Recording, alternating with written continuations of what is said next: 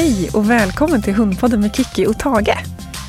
Det här är ju sista avsnittet för säsong ett av Hundpodden med Kiki och Tage. Och eh, som vanligt så presenteras det i samarbete med Furry Friends och vi kommer prata lite mer om dem senare i avsnittet.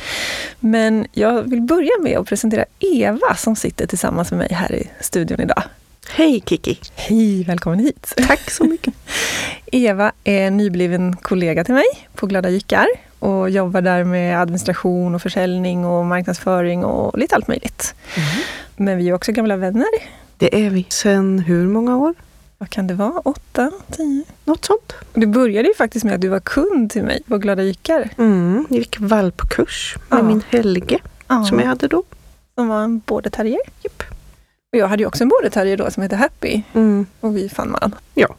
på den vägen är det. Mm. Idag har jag bjudit in dig för att vara lite moderator i podden. För att det här avsnittet så kommer jag att svara på massa lyssnarfrågor. Och då tänkte jag att det är väldigt mycket lättare om jag har någon som ställer frågorna till mig. Så slipper jag tänka på den biten också. Och så kanske blir det lite roligare för lyssnarna också. Och hänga med i samtalet. Det tror jag. Men innan vi kör igång så tänkte jag summera lite säsongen som har varit. Eh, för det här är som sagt första säsongen av den här podden. Vi har ju kört tidigare i eh, Hundpodden med Kiki och Fanny, där Fanny var med också.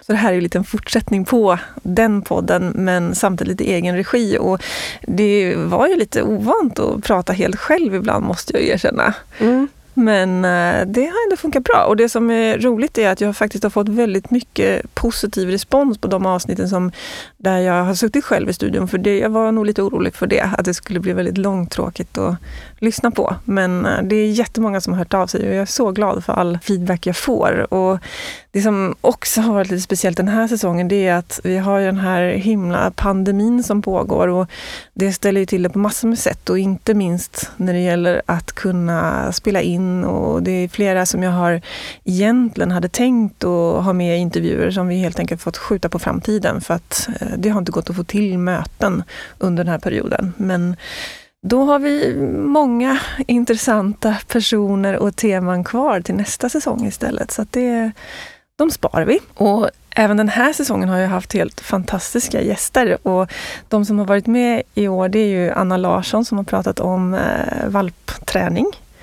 Och eh, Elin Lindell som hjälpte mig att göra ett avsnitt om fyrverkeri och ljudrädsla. Och superbra att få hennes input på det. Elin är ju veterinär, så hon har ju lite ett annat perspektiv än vad jag har. Men hon är också duktig på beteende, så det är ett jättespännande avsnitt som jag tycker alla ska lyssna på inför nyåret nu om inte annat. Och ju förr desto bättre. Och vi fick ju jättemycket positiv respons på avsnittet med Isabelle och Pongo. Har du lyssnat på det?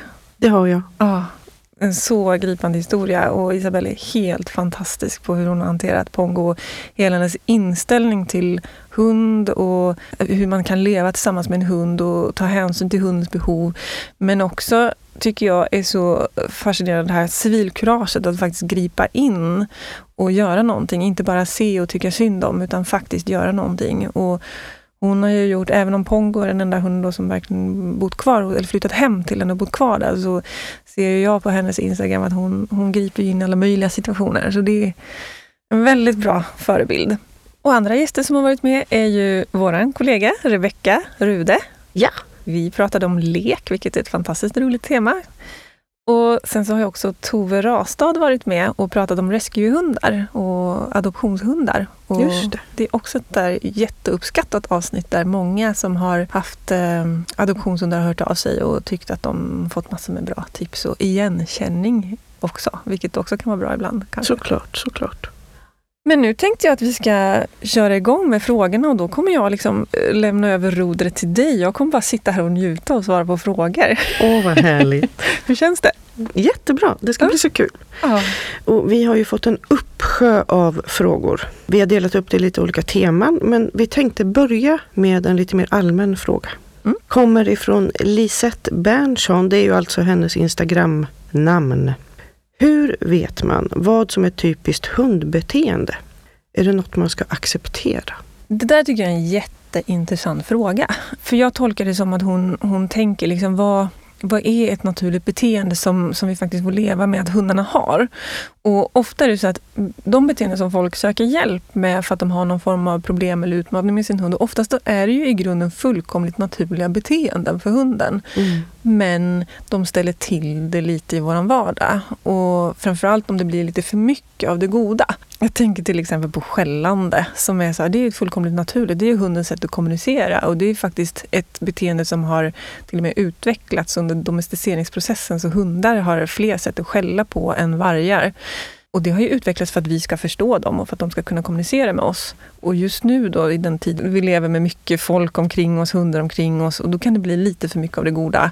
Och så helt plötsligt tycker vi att hundar ska helst vara tysta hela tiden. Och det är jättesvårt att svara på vad som är, ja, vad vi bara ska behöva leva med och inte. Och jag tänker att bara det att man ställer sig frågan är ju väldigt klokt. Och även om det är ett naturligt beteende så kan man ju ändå träna hunden att skälla mer eller mindre. Men man kanske ska ha en grundinställning att det är okej okay att de låter och det är okej okay att de gräver och det är okej okay att de springer och blir uppspelta och glada. Men antingen då man märker att det blir lite för mycket av det goda, då kan det vara ett tecken på att hunden är stressad, för då blir det oftast lite överdrivna reaktioner. Eller att man märker att ja, visserligen är det naturligt för hunden att skälla när det går förbi någon precis utanför dörren. Men det kanske ställer till så mycket problem i min tillvaro om jag bor i en lyhörd trappuppgång till exempel. Så då kan man ju ändå träna hunden att inte skälla i den situationen. Mm. Så ett luddigt svar på en tydlig fråga. det kommer nog komma en del sådana lite luddiga svar för att väldigt många saker beror ju på situationen och då kan det vara att man behöver föra ett litet resonemang och vrida och vända på saker. Mm. Ett väldigt bra svar på många frågor är det beror på. Underbart. Mm. Eh, tänker att vi fortsätter med lite fler frågor om just skällande. Mm. En liten Rolf har ställt frågan, valp snart fem månader, har ibland börjat skälla på mig. Vad kan han vilja? Vi har lekt och varit ute. Mm. Jag tolkar frågan som att valpen har fått vara ute och den har fått leka och att eh, Husse eller Matte där tycker att eh, behoven är liksom tillgodosedda där och då. Det finns inget uppenbart som hunden behöver just då. Och då tänker jag att det skulle kunna vara så att valpen är lite uppe i varv eller övertrött så att den har svårt att komma till ro. Och Det är ganska vanligt bland valpar att de är egentligen trötta och skulle behöva vila och koppla av, men har lite svårt att hitta den känslan själv. Mm. Och då kan man behöva hjälpa den på olika sätt. Och det kan vara att man sätter sig ner och kelar med den eller att man låter den varva ner lite stegvis. Och har man precis lekt till exempel och tycker att nu har vi lekt färdigt, då kan man behöva varva ner kanske med ett godissök eller tugga lite ben eller göra en lugnare aktivitet först. Mm. För att sedan kunna gå ner och vila. Mm. Så det är min gissning. Sen kan det vara något annat också såklart, att den vill leka mer eller gå ut igen eller någonting sånt. Sen har Equestry in Life frågat. Vår ett och ett halvt-åring har börjat morra och skälla ut mot dörren fast det är ingen där. Kommer det försvinna? Det kan vara så att det försvinner av sig självt. Om man inte gör så stor sak av det utan eh, ja, bara låtsas som att det regnar. Då är det många valpar som upptäcker att jaha, det är ingen annan som verkar bry sig om det här och då behöver inte jag heller bry mig. Så absolut att man kan prova att bara ignorera det här beteendet och, och se om det går över och inte göra så stor sak av det och själv agera väldigt lugnt. Helst låtsas som att man inte hör det överhuvudtaget. Men det vanligaste är nog att det istället eskalerar efterhand. Så vill man vara på den säkra sidan så är det bättre att gå in och träna lite aktivt. Och då kan man välja mellan två olika strategier. Antingen att försöka förekomma valpen, att man hör ett ljud eller ser att valpen reagerar på ett ljud. Så försöker man gå in redan där och belöna precis innan den börjar skälla. Och gärna belöna med ett litet godissök eller avleda hunden med godissök så att den aldrig kommer igång och börjar skälla. Och det är så, så jag tränar med Tage, så att han skäller aldrig om någon eh, kliver in genom ytterdörren eller plingar på dörren eller, eller går i trappuppgången.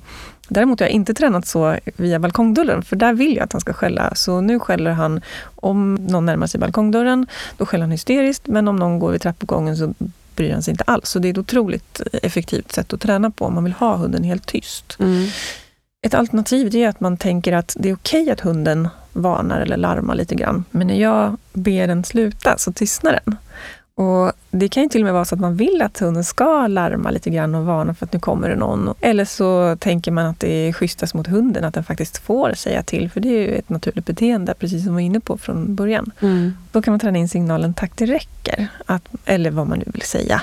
Att man, när hunden har skällt något skall eller två så säger man tack det räcker och så avleder man med ett godissök. Och om hunden är väldigt uppe i varv, jag brukar jämföra känslan i hunden med trafikljus, att hunden kan vara på grönt, gult eller rött ljus. Mm. Är hunden på rött ljus, då kommer det inte funka att säga tack det räcker och avleda med godis. Men om den är bara lite uppe i varv, vilket det oftast är i början, om inte det här beteendet har blivit väldigt mycket befäst, då brukar det funka att gå in direkt och säga tack det räcker och avleda med godissök. Och då ska man gärna avleda ända tills hunden släpper fokus helt och hållet på det och går ner helt i varv igen. Om hunden hamnar mer på rött ljus eller högre på trafikljuset, då måste man börja träna det här i lugna situationer först. Så då kan jag börja träna takt det räcker och söka godis i situationer där det inte är någonting som stör överhuvudtaget. Mm. Så när hunden inte ens är i närheten av att skälla. För att jag vill ju att hunden ska förknippa takt det räcker med att inte skälla. Just det. Och, så när jag, och det kan kännas lite konstigt att träna i, i icke-skällsituation, säga tack det räcker fast den inte har börjat ens. Mm. Men då befäster man liksom att tack det räcker betyder att man ska vara lugn och söka godis och inte skälla. Och sen kan man börja träna i situationer, då kanske man får arrangera situationer där hunden går upp bara lite grann i trafikljuset, för att det kan vara för svårt att träna i skarpt läge. Och så sakta men säkert träna sig mot slutmålet, att de ska klara av att tystna när jag säger tack det räcker, även i situationer där hunden är lite högre upp i trafikljuset eller där det kommer då riktiga besökare eller folk som passerar. Mm, fantastiskt ju! Mm. Jättebra! eh, Sabo Sve har ställt en fråga. Om hunden skäller argt på vilt som rör sig utanför huset, hur kan man gå tillväga? Mm. Det är lite samma sak egentligen, men även här är det väldigt stor, eller här är det kanske lite större risk att hunden går upp högt i trafikljuset. Och då kan man behöva arrangera träningssituationer där hunden inte är så högt upp i trafikljuset helt enkelt. Och när det gäller vilt kan det ju vara lite svårt att arrangera. Det är svårt att locka på de här rådjuren och komma lite lagom långt bort och när hunden är träningsbar och att man själv är beredd och sådär. Men det finns massor man kan göra. Man kan försöka passa på i situationer, kanske inte bara träna då när hunden känner doft av rådjur eller ser rådjur inifrån, utan när man märker att hunden reagerar på vilt ute på promenaderna så kan man passa på att träna i de situationerna där hunden bara är lite grann uppe i trafikljuset. Eh, och då kan det vara när den bara känner doften av ett rådjur. Mm. Och ofta handlar det också om att om man är lite beredd, om man börjar träna precis när hunden känner doften av rådjuret, då har den kanske inte hunnit jaga upp det så mycket som om de väl får liksom hinna gå igång på allvar. Mm. Så den största utmaningen, det är nog att när det gäller just vilt så är man ju inte beredd när rådjuren kommer, men då får man försöka vara det i alla fall. Tack snälla! Innan vi tar nästa fråga vill jag bara ursäkta våra lyssnare lite grann vid att vi har lite störningsljud i bakgrunden. Vi har en halvdant ljudisolerad studio och utanför lokalen här idag så håller de på att bygga lite byggnadsställningar så det knackar och har sig. Och vi brukar väl höra Tages snarkningar i bakgrunden och det är ju lite trevligare ljud. Men jag hoppas att det inte stör för mycket med de här knackningarna för att vi måste spela in det här avsnittet nu för att hinna innan söndag. Så vi kör på. Vi kör på. Ja. Nästa fråga. Mm. Colin Chihuahua har frågat. Hunden skäller vid hundmöten men inte på hundträningar och utställningar. Varför? Jo, men det där tror jag lite handlar om att det är som om man är i ett alldeles knäpptyst rum, då hör man minst det lilla knappnål falla. Men om det är massor med ljud ja, men då blir inte det där knappnålsljudet speciellt påfallande. Och samma sak är det om det är massor av aktiviteter runt omkring. Det är hundar överallt, det är liksom människor överallt. Att då kommer ytterligare en hund, det är liksom inte en överraskning för hunden. Medan om vi går i vardagen, då är det inga hundar ute kanske först och sen helt plötsligt så kommer det, dyker upp en hund. Då blir den hunden så påtaglig. Så det tror jag kan vara en orsak till att många hundar reagerar mer på vanliga promenader än på ställen där det är väldigt många hundar. En annan orsak kan vara att hunden blir lite övermättad av intryck på en hundutställning.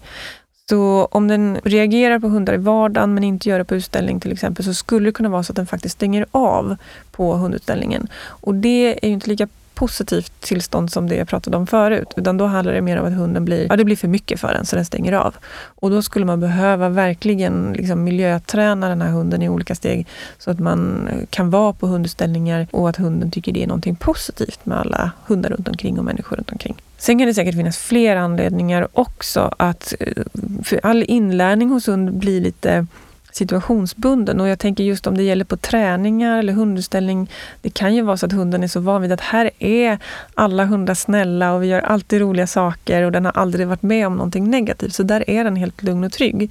Medan på de vanliga promenaderna så kanske den har lite mer ambivalent inställning till hundar eh, som den möter. Mm. Och det behöver inte vara att den har varit med om ett, att den har blivit attackerad eller någonting. Utan det kan vara att hunden den möter på promenaden kanske signalerar någonting eller att den helt enkelt tycker att det blir lite för nära inpå i den situationen. Så tänker jag. Tack! Nu ska vi gå över till nästa tema tänker jag.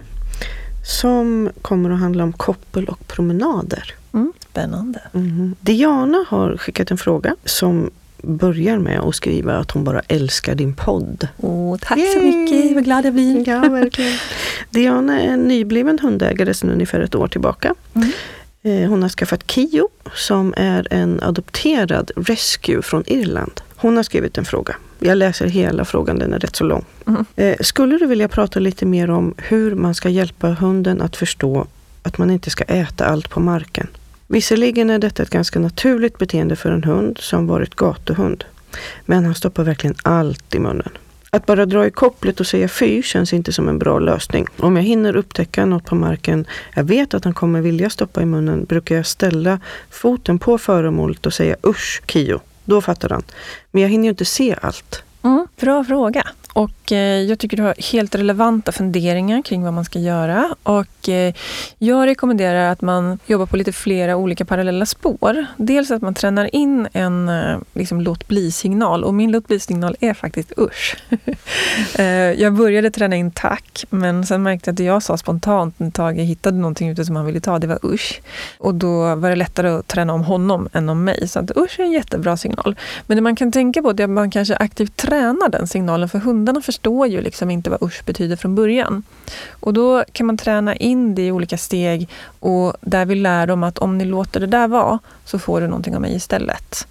Så helst så ska de inte känna att de förlorar någonting på att avstå från saker, utan de, får, de vinner alltid någonting. Helst något som är ännu bättre än det de avstår ifrån.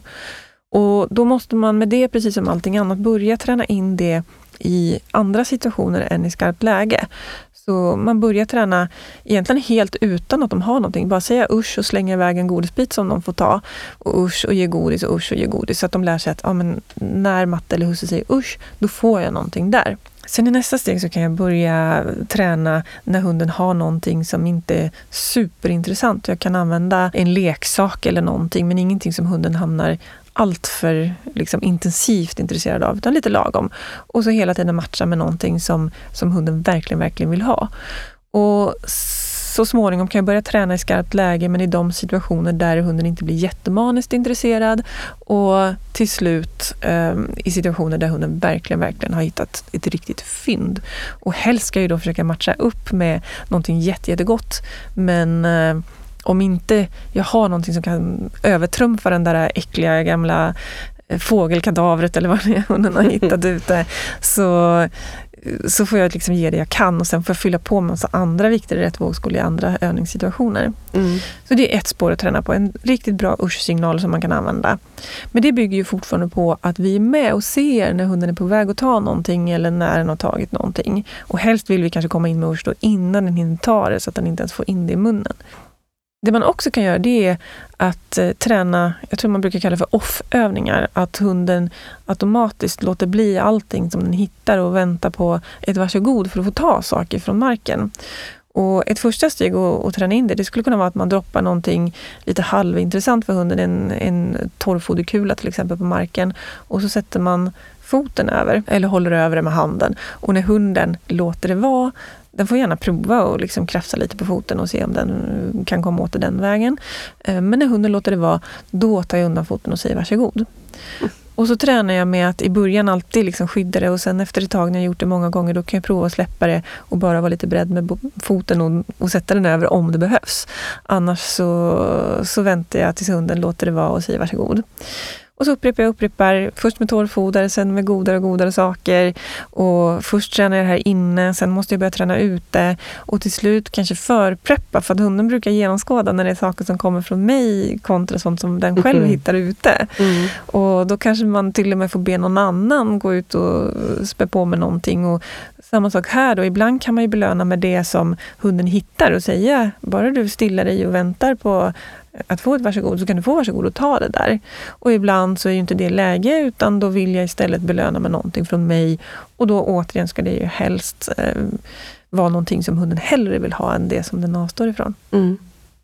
Och det är två parallella spår som man kan jobba med och man kan välja antingen ena eller andra eller båda. Mm. Tack snälla! Nästa fråga kommer från Josefin Ronsholm. Mm. Fyra månaders valp, drar mycket i koppel eller sitter helt still under promenader. Hur blir jag av med det? Det där tänker jag, då kommer vi tillbaka lite till den här första frågan om vad som är naturligt beteende för hunden. Och det är ju inte naturligt beteende för hunden att gå i koppel, utan det är ju någonting som vi sakta men säkert måste träna den mot. Och jag tänker att det som valpar däremot har behov av, det är ju att få upptäcka världen lite grann i sin egen takt. Och ibland kan de behöva sitta still och bara titta på någonting, för det är mycket intryck. Och ibland kan de behöva springa på lite grann. Och en sak som kan underlätta dramatiskt, det är om man skaffar ett lite längre koppel.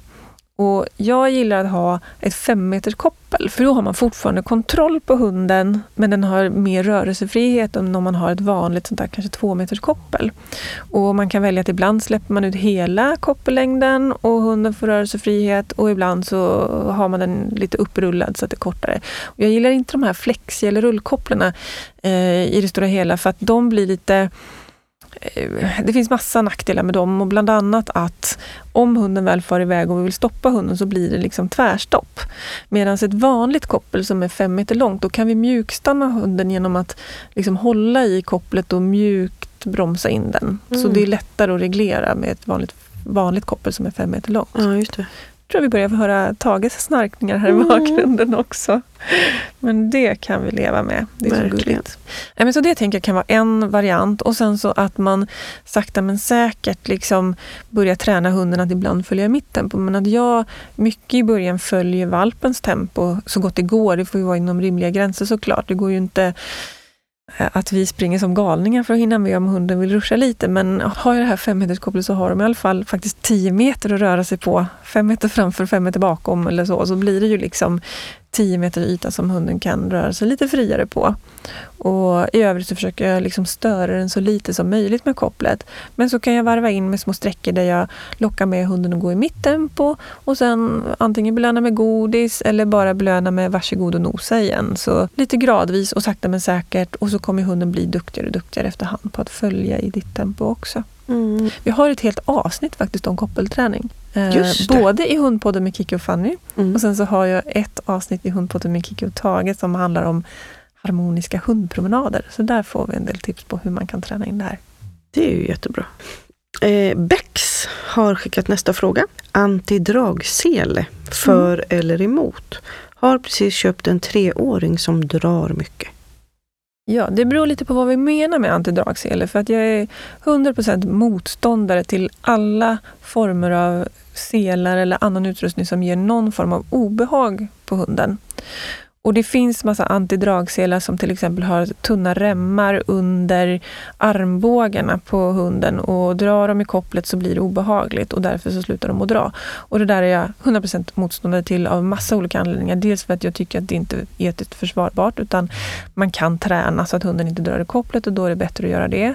Och når man inte fram med träning så är det troligtvis för att hunden är stressad i situationen och då är det oerhört oetiskt att sätta på ett obehag i den situationen. Det kommer göra hunden ännu mer stressad och dessutom leda till ännu mer problem för att mm. vi får mer stress. Mm. Så alla antidragselar som har minsta liksom, obehag inblandat, det, jag, det avråder jag fullständigt ifrån. Däremot så finns det antidragselar som går ut på att det är en ergonomiskt riktig sele. Den sitter bra på hunden och hunden har bra rörelsefrihet och eventuellt drag i kopplet avlastas liksom, liksom mer på större del av kroppen än om man bara har ett halsband.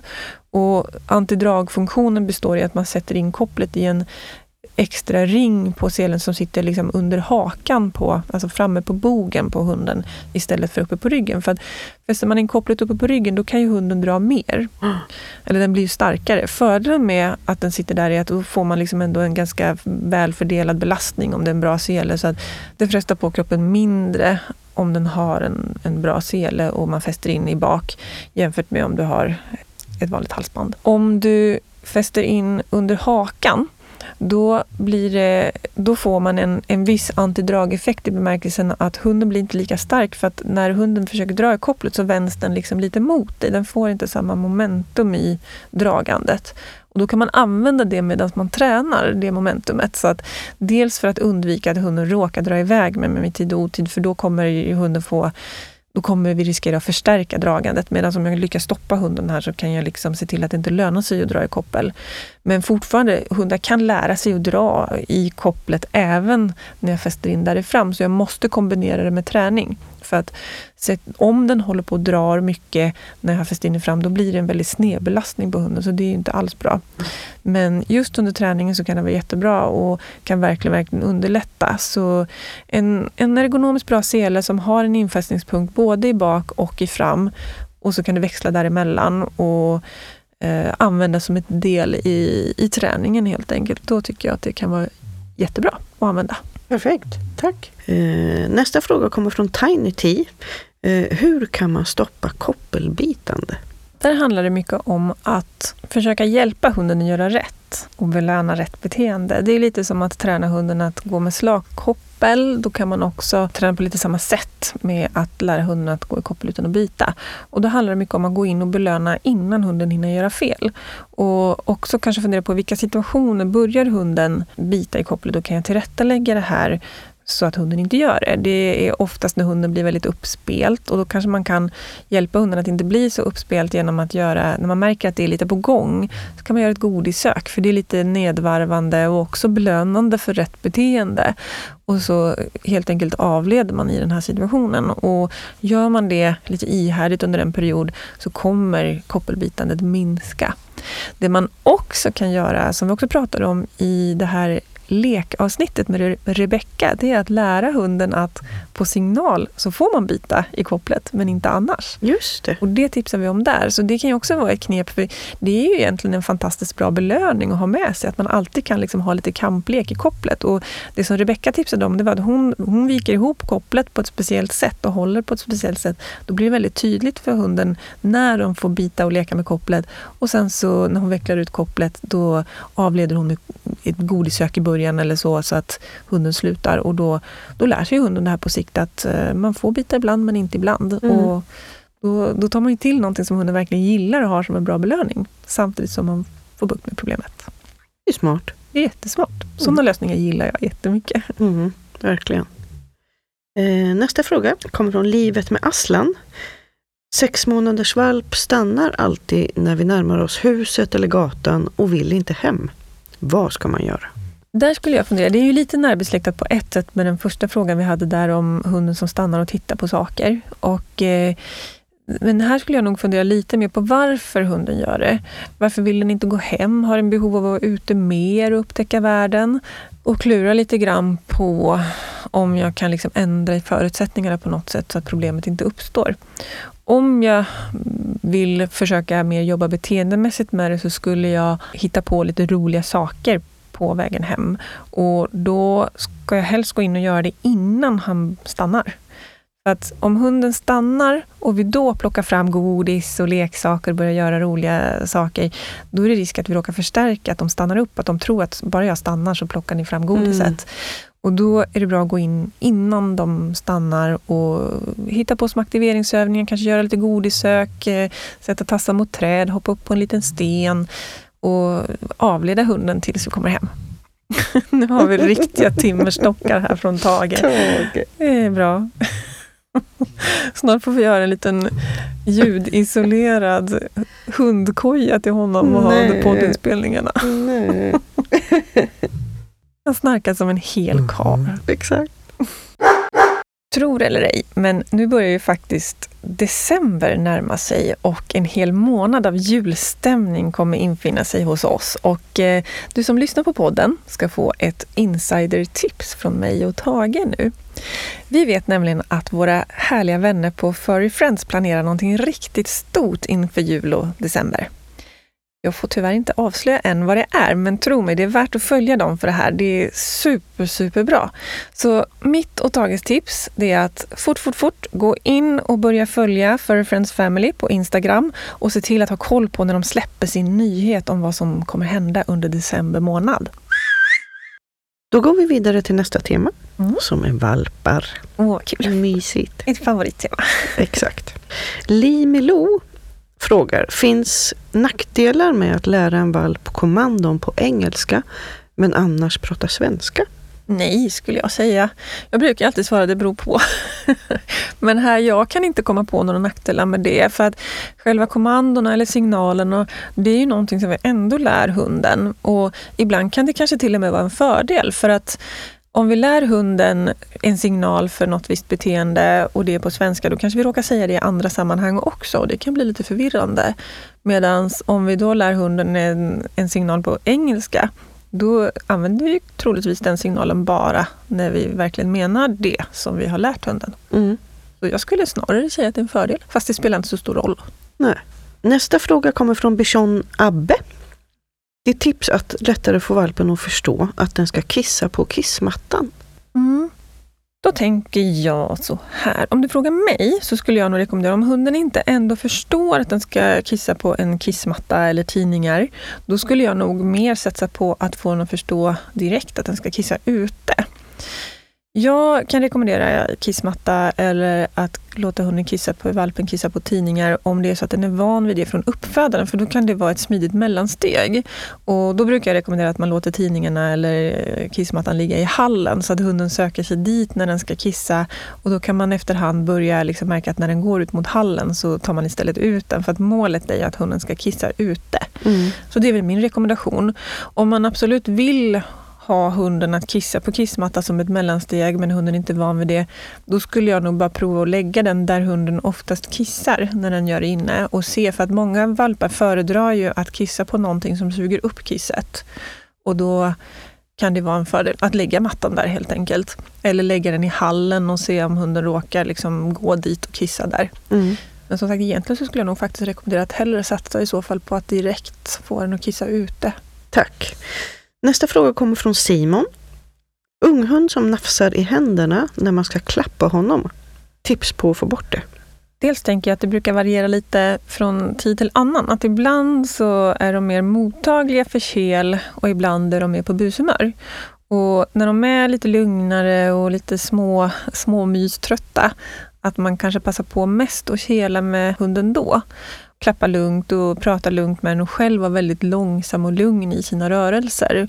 Och i de situationer som hunden mer går upp och busar och börjar nafsa i händerna, då får man antingen prova bara vara väldigt, väldigt lugn och långsam. Så fort vi reagerar mycket på det så riskerar vi att förstärka det. Så snarare kanske bara hålla händerna lugnt mot hunden än att hålla på och klappa och röra dem så mycket. Och när vi rör dem, rör dem väldigt långsamt. Så långsamt så att hunden inte kommer igång och börjar nafsa. Mm. Men kanske framförallt lägga fokus på att uh, kela när hunden är mottaglig för kel. Just det. Och aktivt träna lite grann på det i de situationerna så att man sen kan göra det i fler och fler situationer.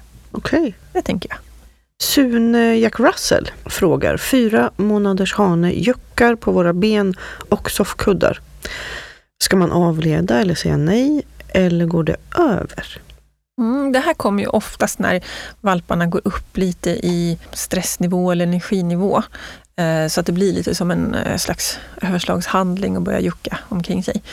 Och eh, det brukar gå över med tiden och det jag rekommenderar att man gör det är att man kanske lugnt avbryter och avleder.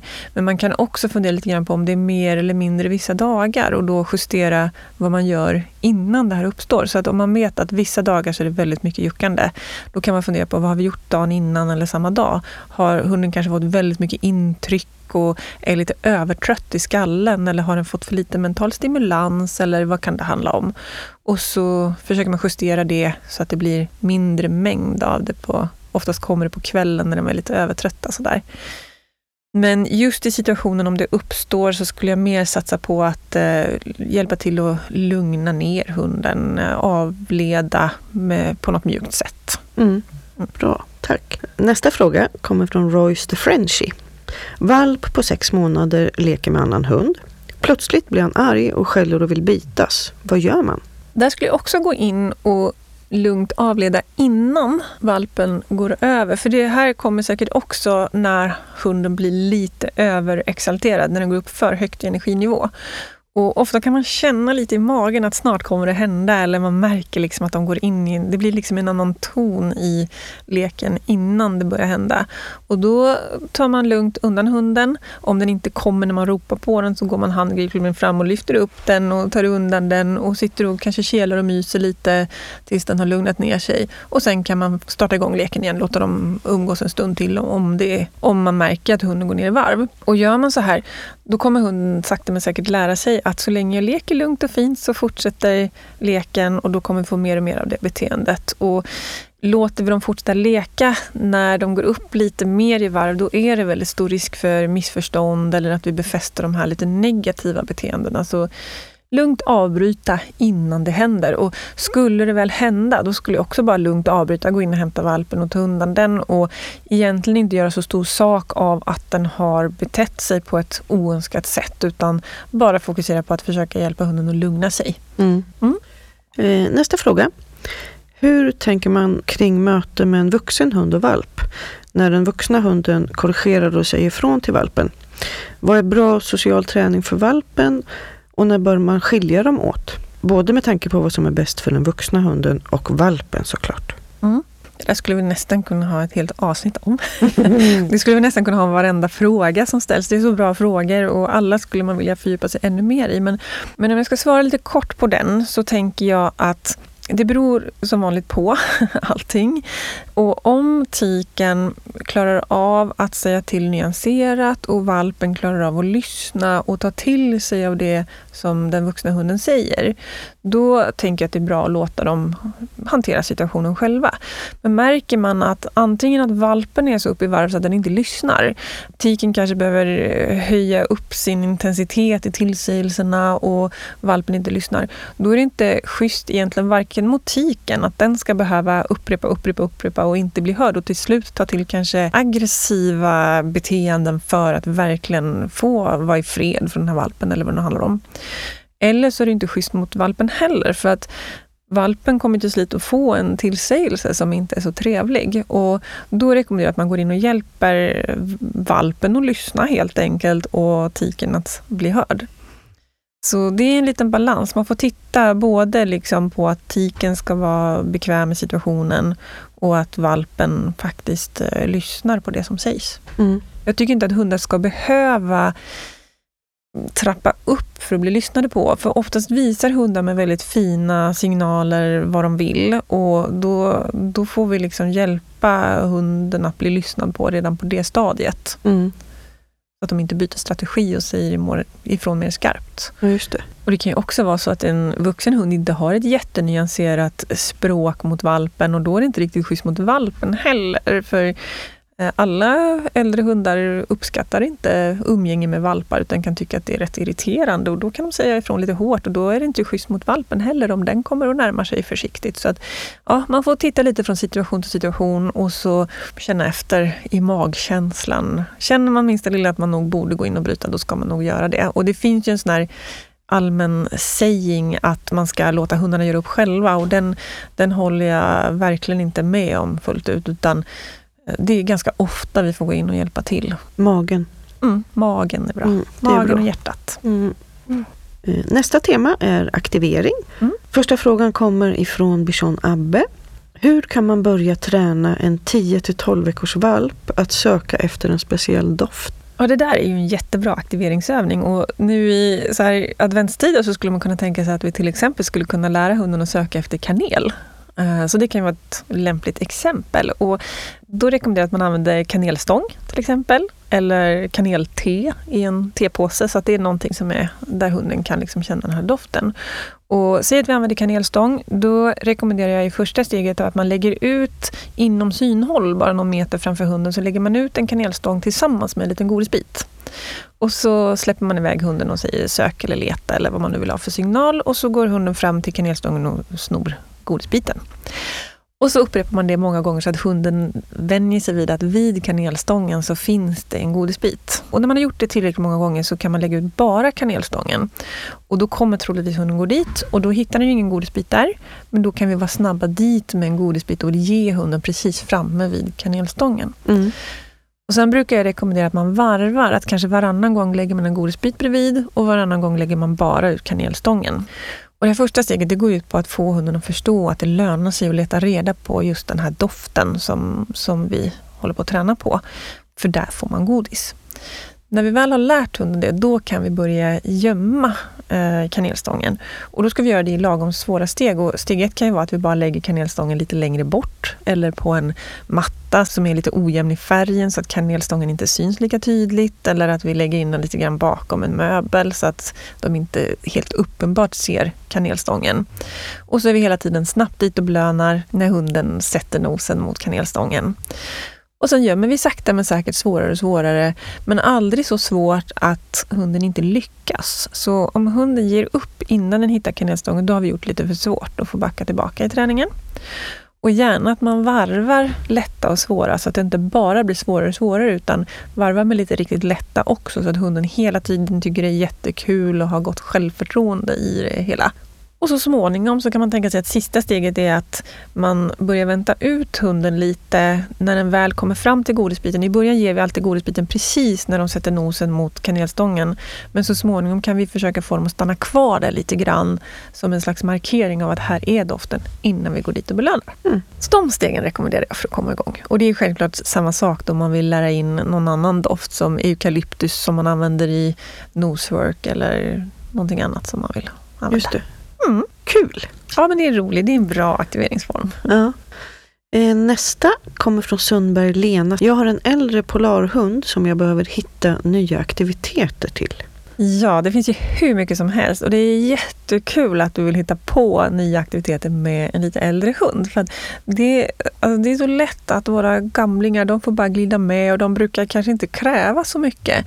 När vi väl erbjuder dem lite mer aktivering så brukar faktiskt de flesta äldre hundar liksom blomstra upp. Så de kan bli som unga på nytt när de får lite mer mental stimulans. Så det är jätte, jättebra.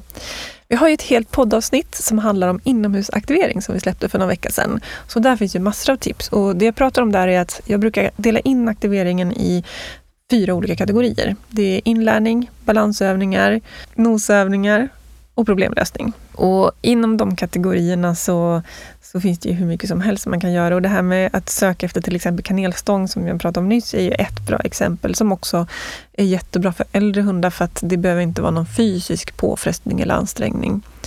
Sen finns det ju hur många tricks som helst man kan lära in. Eh, både nyttigt, nyttiga beteenden som man har nytta av i vardagen men också bara nonsensbeteenden som är lite roligt och gulligt att hunden gör.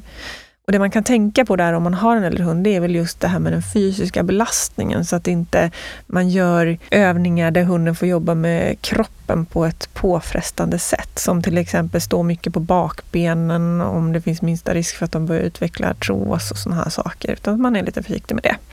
Sen älskar jag sådana här övningar som man kan göra ganska enkelt hemma som att gömma godis i överblivna kartonger eller, eller gömma godis i en handduk eller filt eller um, go, bara vanligt godissök är jätte, jättebra vardagsaktivering. Så där är det några små tips, men så vill jag också tipsa om det här avsnittet som handlar om inomhusaktivering. Just det. Tack, tack. Då tar vi nästa fråga. Ehm, min systers hund är så stressad och ostimulerad. Kan jag göra något litet men betydligt? Om stressen beror på att hunden är understimulerad, då, det är därför vi tog med frågan i den här kategorin. För då kan det ju vara bra bara att hitta på någon bra aktivering. Och enkla saker, det är ju till exempel godissök. Eh, och då kan man ju också tänka sig att man bara låter hunden jobba för sin mat varje dag. Dels finns det ju aktiveringsmatskålar och aktiveringsleksaker som man kan stoppa maten i så att hunden blir lite sysselsatt bara där. Eller att man sprider ut maten på gräsmattan eller hemma i vardagsrummet så att hunden får jobba lite grann för maten. Eh, men troligtvis så behöver den väl kanske ännu lite mer aktivering och ett sätt kan ju vara, eftersom det inte är hennes hund, då, att hon tar med sig hunden ut på en aktiveringspromenad. Och om hunden, de flesta hundar i Sverige tror jag får bra med motion, men det är lätt man glömmer bort den mentala stimulansen och då skulle ju hon kunna ta med sin systers hund ut på aktiveringsrunder då och då. Gå ut och göra godissök, hoppa upp på stenar, kanske söka godis i träd och olika typer av eh, vardagsaktivering helt enkelt. Sen beror det ju jättemycket på vad det är för typ av hund och hur mycket mental stimulans den faktiskt behöver, om det här kommer räcka eller inte. Och är hunden stressad så finns det risk att det finns fler faktorer involverade och då bör man kanske liksom titta på helheten. Och vi har fått in ett helt gäng med frågor som handlar eller som är relaterade till temat stress. Så min gissning är att vi kommer göra ett separat avsnitt om det för vi kommer inte hinna svara på alla lyssnarfrågorna idag. Mm. Utan det kommer nog bli antingen ett bonusavsnitt här i vinter eller ett avsnitt nästa säsong som handlar om stress och där vi tar upp de lyssnarfrågor som är relaterade till det. Mm. Så, men lite enkla tips, det är liksom en aktiveringspromenad då och då. Yes. Mm. Perfekt. Nu tänkte vi avsluta med lite blandade frågor. Mm. Första frågan eh, från Antonia. Finns det någon ras som du hjälper mer än andra? Jag har faktiskt inte tagit fram någon statistik på det. Och min känsla är att eh, nej, egentligen inte. Utan det är ganska spridda skurar. Det kommer alla typer av hundar och jag jobbar ju både med hundar som har stora utmaningar och sådana som inte har så stora utmaningar. Men även om man eh, och som inte har några utmaningar alls, utan där man bara vill jobba med liksom vardagsträning eller, eller aktivering. Men även om man tänker mer på de här som lite större utmaningar så tycker jag att det är ganska så spritt. Däremot så kan det variera lite över tiden. Eh, det går ofta trender i vad folk skaffar för hundar. Vilken typ av hund man skaffar och vissa raser blir väldigt, väldigt populära på kort tid. Och min erfarenhet är att när en ras blir väldigt, väldigt populär snabbt, då är det en hel del sen som kommer till mig för att söka hjälp. Så vi ser liksom någon slags korrelation mellan att de raser som vi har mycket av på valpkurser, efter något år så kanske det kommer många sen på privatträningar. Men jag, har, jag kan inte säga att det är någon specifik ras eller så som att de här har vi jätteofta på privatträningar, utan det varierar. Det är, bland, det är väldigt blandat och det varierar över tiden. Ja. Mm. Susanne har ställt nästa fråga. Vad gör man med en hund som blir avundsjuk när husse och matte kramas? Mm. Det är inte helt ovanligt att hundägare har den utmaningen i vardagen. Och då tänker jag som med allting annat att man får försöka liksom lägga en träningsplan med lagom stora steg. Och dels så kan man tänka på att man faktiskt försöker involvera hunden mycket. Att ibland så kramas man allihopa om det är det hunden vill, att den är med och myser. Och jag upplever också att det är lite olika, orsaken kan variera. Att orsaken till att hunden reagerar på det här med kramande kan vara antingen att de vill vara med, Eh, men det kan också vara att de kan tycka att oj, det här är nog en lite spänd situation. Jag ska gå in och sära på de här för att de är så nära varandra och det finns risk att det blir slagsmål här.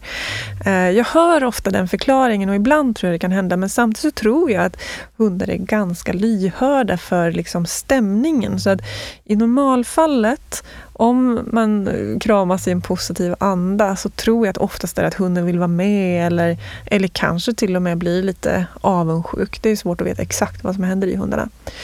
Men oavsett orsaken så tänker jag att man ska vänja hunden i lagom stora steg och då kan det vara alltifrån att man faktiskt tränar hunden att man kramas lite grann och sen så ja, man behöver inte hålla på så länge åt gången. Och, och när man har kramats så kelar man lite med hunden och sen kramas man lite igen och kelar lite med hunden. Man kan också tänka sig att man kramas samtidigt som man slänger iväg ett godisregn som hunden får liksom söka efter. Eh, och sen så slutar man kramas innan hunden har sökt färdigt sitt godis så att den inte liksom reagerar på det här kramandet. Och sen börjar man minska ner på de här distraktionerna så att hunden klarar mer och mer efterhand. Så det är väl några korta korta förslag. Mm. Tack, tack. Elin undrar, mår hundar generellt bäst av att vara en hund eller två hundar i familjen? Eller ännu fler? Jag tror inte att det finns något helt generellt svar på den frågan, utan där har vi verkligen en det beror på fråga. För det är väldigt olika på olika hundar och jag tror dels att det är lite rasegenskapsmässigt, att vissa hundar är mer orienterade mot människor och det sällskapet och då är det absolut viktigast. Medan andra raser och rastyper kanske är mer orienterade mot att leva i flockliv med hund och då är det väldigt viktigt. Men sen är det också väldigt individberoende. Jag skulle säga generellt att biglar är väldigt genetiskt betingade för att trivas i grupp. De har liksom jagat i grupp från början. Och jag ser väldigt många av dem som jag följer på Facebook att hundarna älskar att leva i grupp med andra biglar. Men jag märker på Tage att han är väldigt nöjd med att vi lever själva. Så att om vi har en hund på besök som bor över hos oss, då tycker han det är jättemysigt några dagar. Men sen tycker han det är väldigt skönt när de åker hem. för han vill vara i egen hund eller ensam hund i familjen och han, ibland känns det som att han tror att han är en människa. och, ja, så att han, han är väldigt liksom, mycket för att vara med sin människofamilj snarare än med andra hundar.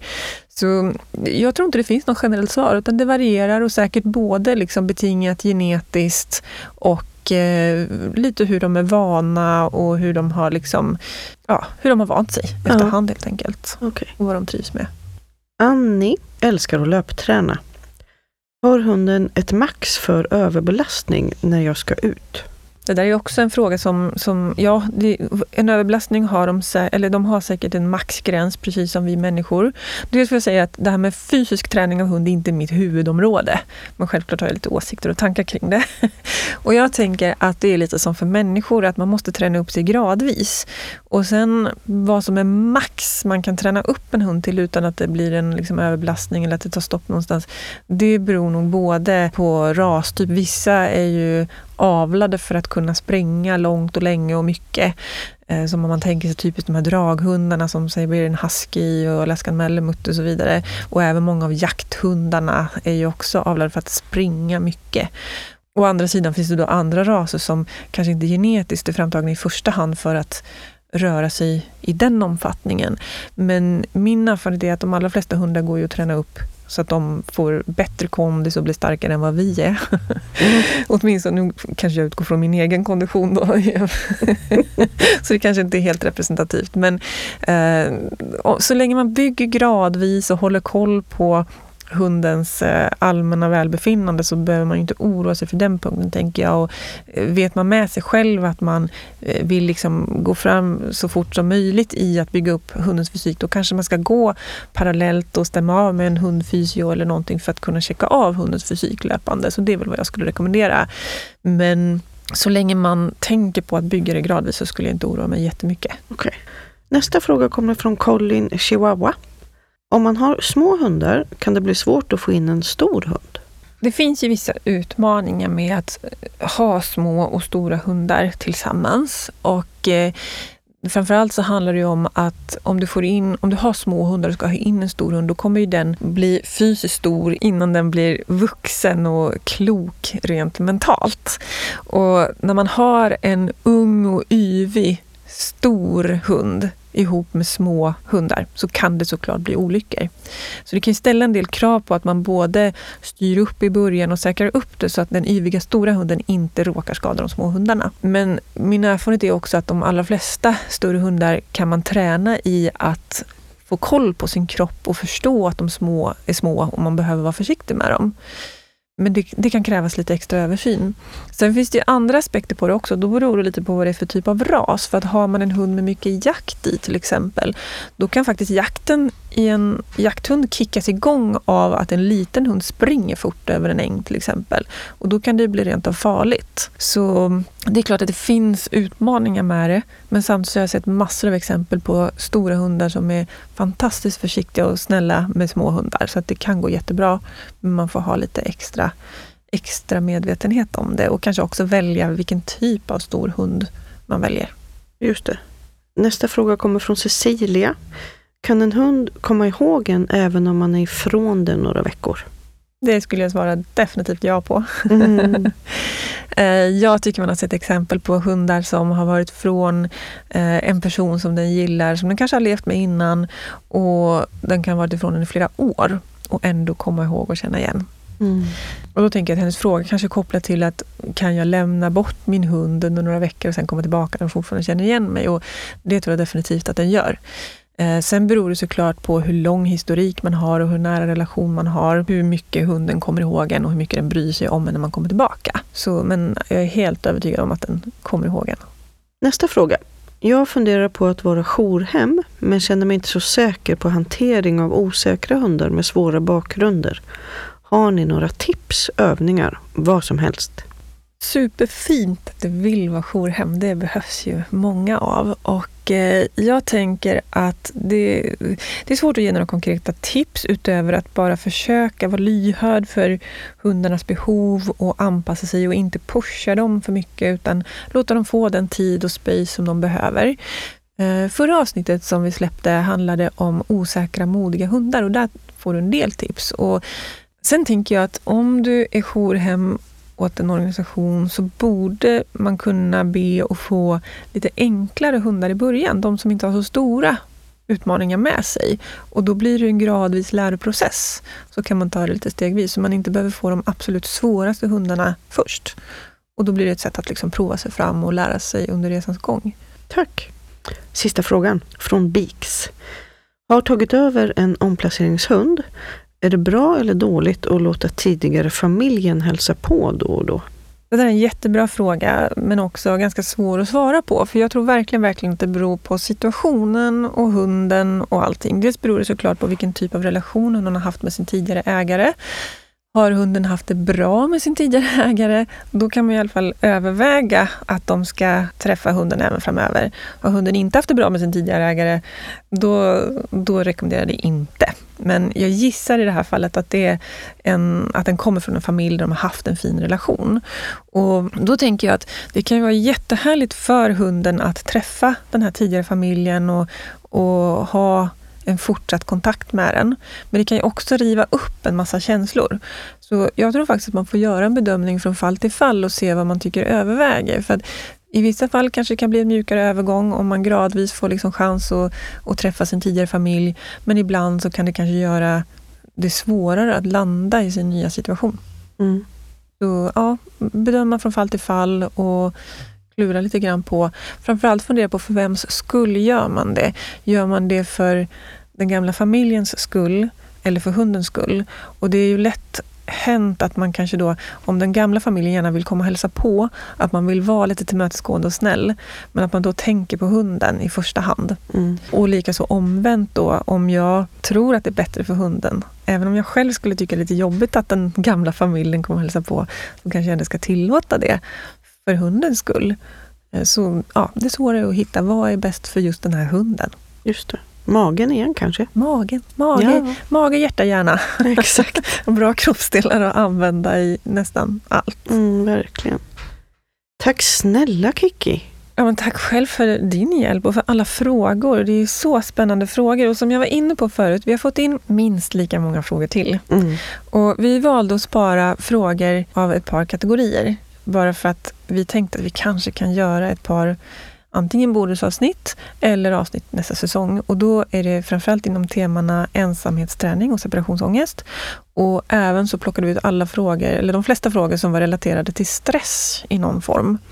Som jag bedömde var relaterade till stress. Det kanske inte är säkert att frågan var ställd så, men jag tänkte att det här har nog med stress att göra. Eh, det kan vara några andra frågor också, så att om ni nu inte känner igen era fråga i det här programmet och vet att ni har ställt en fråga, så behöver inte det innebära att jag tycker att er hund är stressad. Utan det kan vara, vi har plockat ut lite frågor som vi inte hann med idag helt enkelt. Så om ni inte fått svar idag så kommer ni förhoppningsvis få svar på dem framöver i alla fall. Men Tack, tack, tack för alla fantastiska frågor. Det är så spännande att, att, svara på dem och klura på hur vi kan resonera kring de saker som ni ställer frågor kring. Vad händer nu då Kiki, framöver? Ja, det här är ju som sagt sista avsnittet för den här säsongen och eh, jag tror att jag redan nu kan lova att det blir en säsong till. Det är inte bestämt till 100 procent. Jag bestämmer alltid säsong för säsong. Men jag känner mig väldigt övertygad om att det kommer bli en säsong till för att det är så kul att hålla på med det här. Så att det kommer bli en säsong till. Och troligtvis så släpps den eh, med start någon gång i kanske februari 2021. Och jag kommer dra igång planeringen inom ett par veckor kring vad den ska innehålla. Så nu är rätt tid om ni vill vara med och påverka. Jag har redan fått en del tips sedan tidigare från eh, lyssnare som hört av sig med massa spännande teman och en del av dem kommer garanterat komma med den här säsongen. Men eh, exakt vilka teman och gäster, det vet jag inte än, utan det, vi får se. Men jag har massor med spännande saker i bakhuvudet som jag skulle vilja prata om och intressanta gäster att intervjua. Så jag är helt säker på att det kommer bli en förhoppningsvis ännu bättre säsong nästa gång. Det har ju varit lite invändningsperiod det här med att sitta själv och prata ibland och det, nu tror jag börjar hitta lite hur jag vill lägga upp det. Så att, eh, mm, det ska bli jättekul att köra en säsong till. Mm, verkligen, det ser vi fram emot. Och som sagt, det kan ju hända att vi släpper några bonusavsnitt här också i vinter. Vi får väl se. Just det. Men hör av er antingen via Instagram eller Facebook. Ni kan antingen kommentera något av inläggen eller skicka som privat meddelande. Eller så kan ni mejla mig på kicki.gladaryka.se om ni vill eh, tipsa om någonting. Det kan vara en person som ni skulle vilja att vi intervjuar eller något särskilt tema som ni vill att jag tar upp. Så skicka in alla tips. Eller om ni har funderingar kring själva upplägget. Jag tänker till exempel de här avsnitten där jag sitter och pratar mycket själv. Det kanske skulle bli lite lättsammare om jag gör små inslag i dem, att jag intervjuar någon hundägare som har koppling till temat eller gör någonting annat. Och, ja, så kom gärna med era funderingar kring det. Vad spännande, det ska bli jättekul att se vad som händer nästa säsong. Mm, det tycker jag med. Mm -hmm. Innan vi rundar av det här avsnittet så vill jag tipsa om att du kan följa oss på sociala medier. Både jag och Hundpodden finns på Facebook och på Instagram. Sök på Kiki Felstenius och på Hundpodden med Kiki och Tage så hittar du oss. På mitt eget konto så får du följa mig i min vardag som hundpsykolog och jag delar med mig av tips och råd och inspiration. Och på Hundpoddens konto så hittar du bilder på våra gäster, får följa med in bakom kulisserna och en massa annat. Vi har även en webbsida, hundpodden.se, där du hittar information om podden inklusive alla avsnitt och extra material. Tusen tack för att du lyssnar på Hundpodden med Kiki Felstenius och Tage the Beagle. Ha en underbar dag!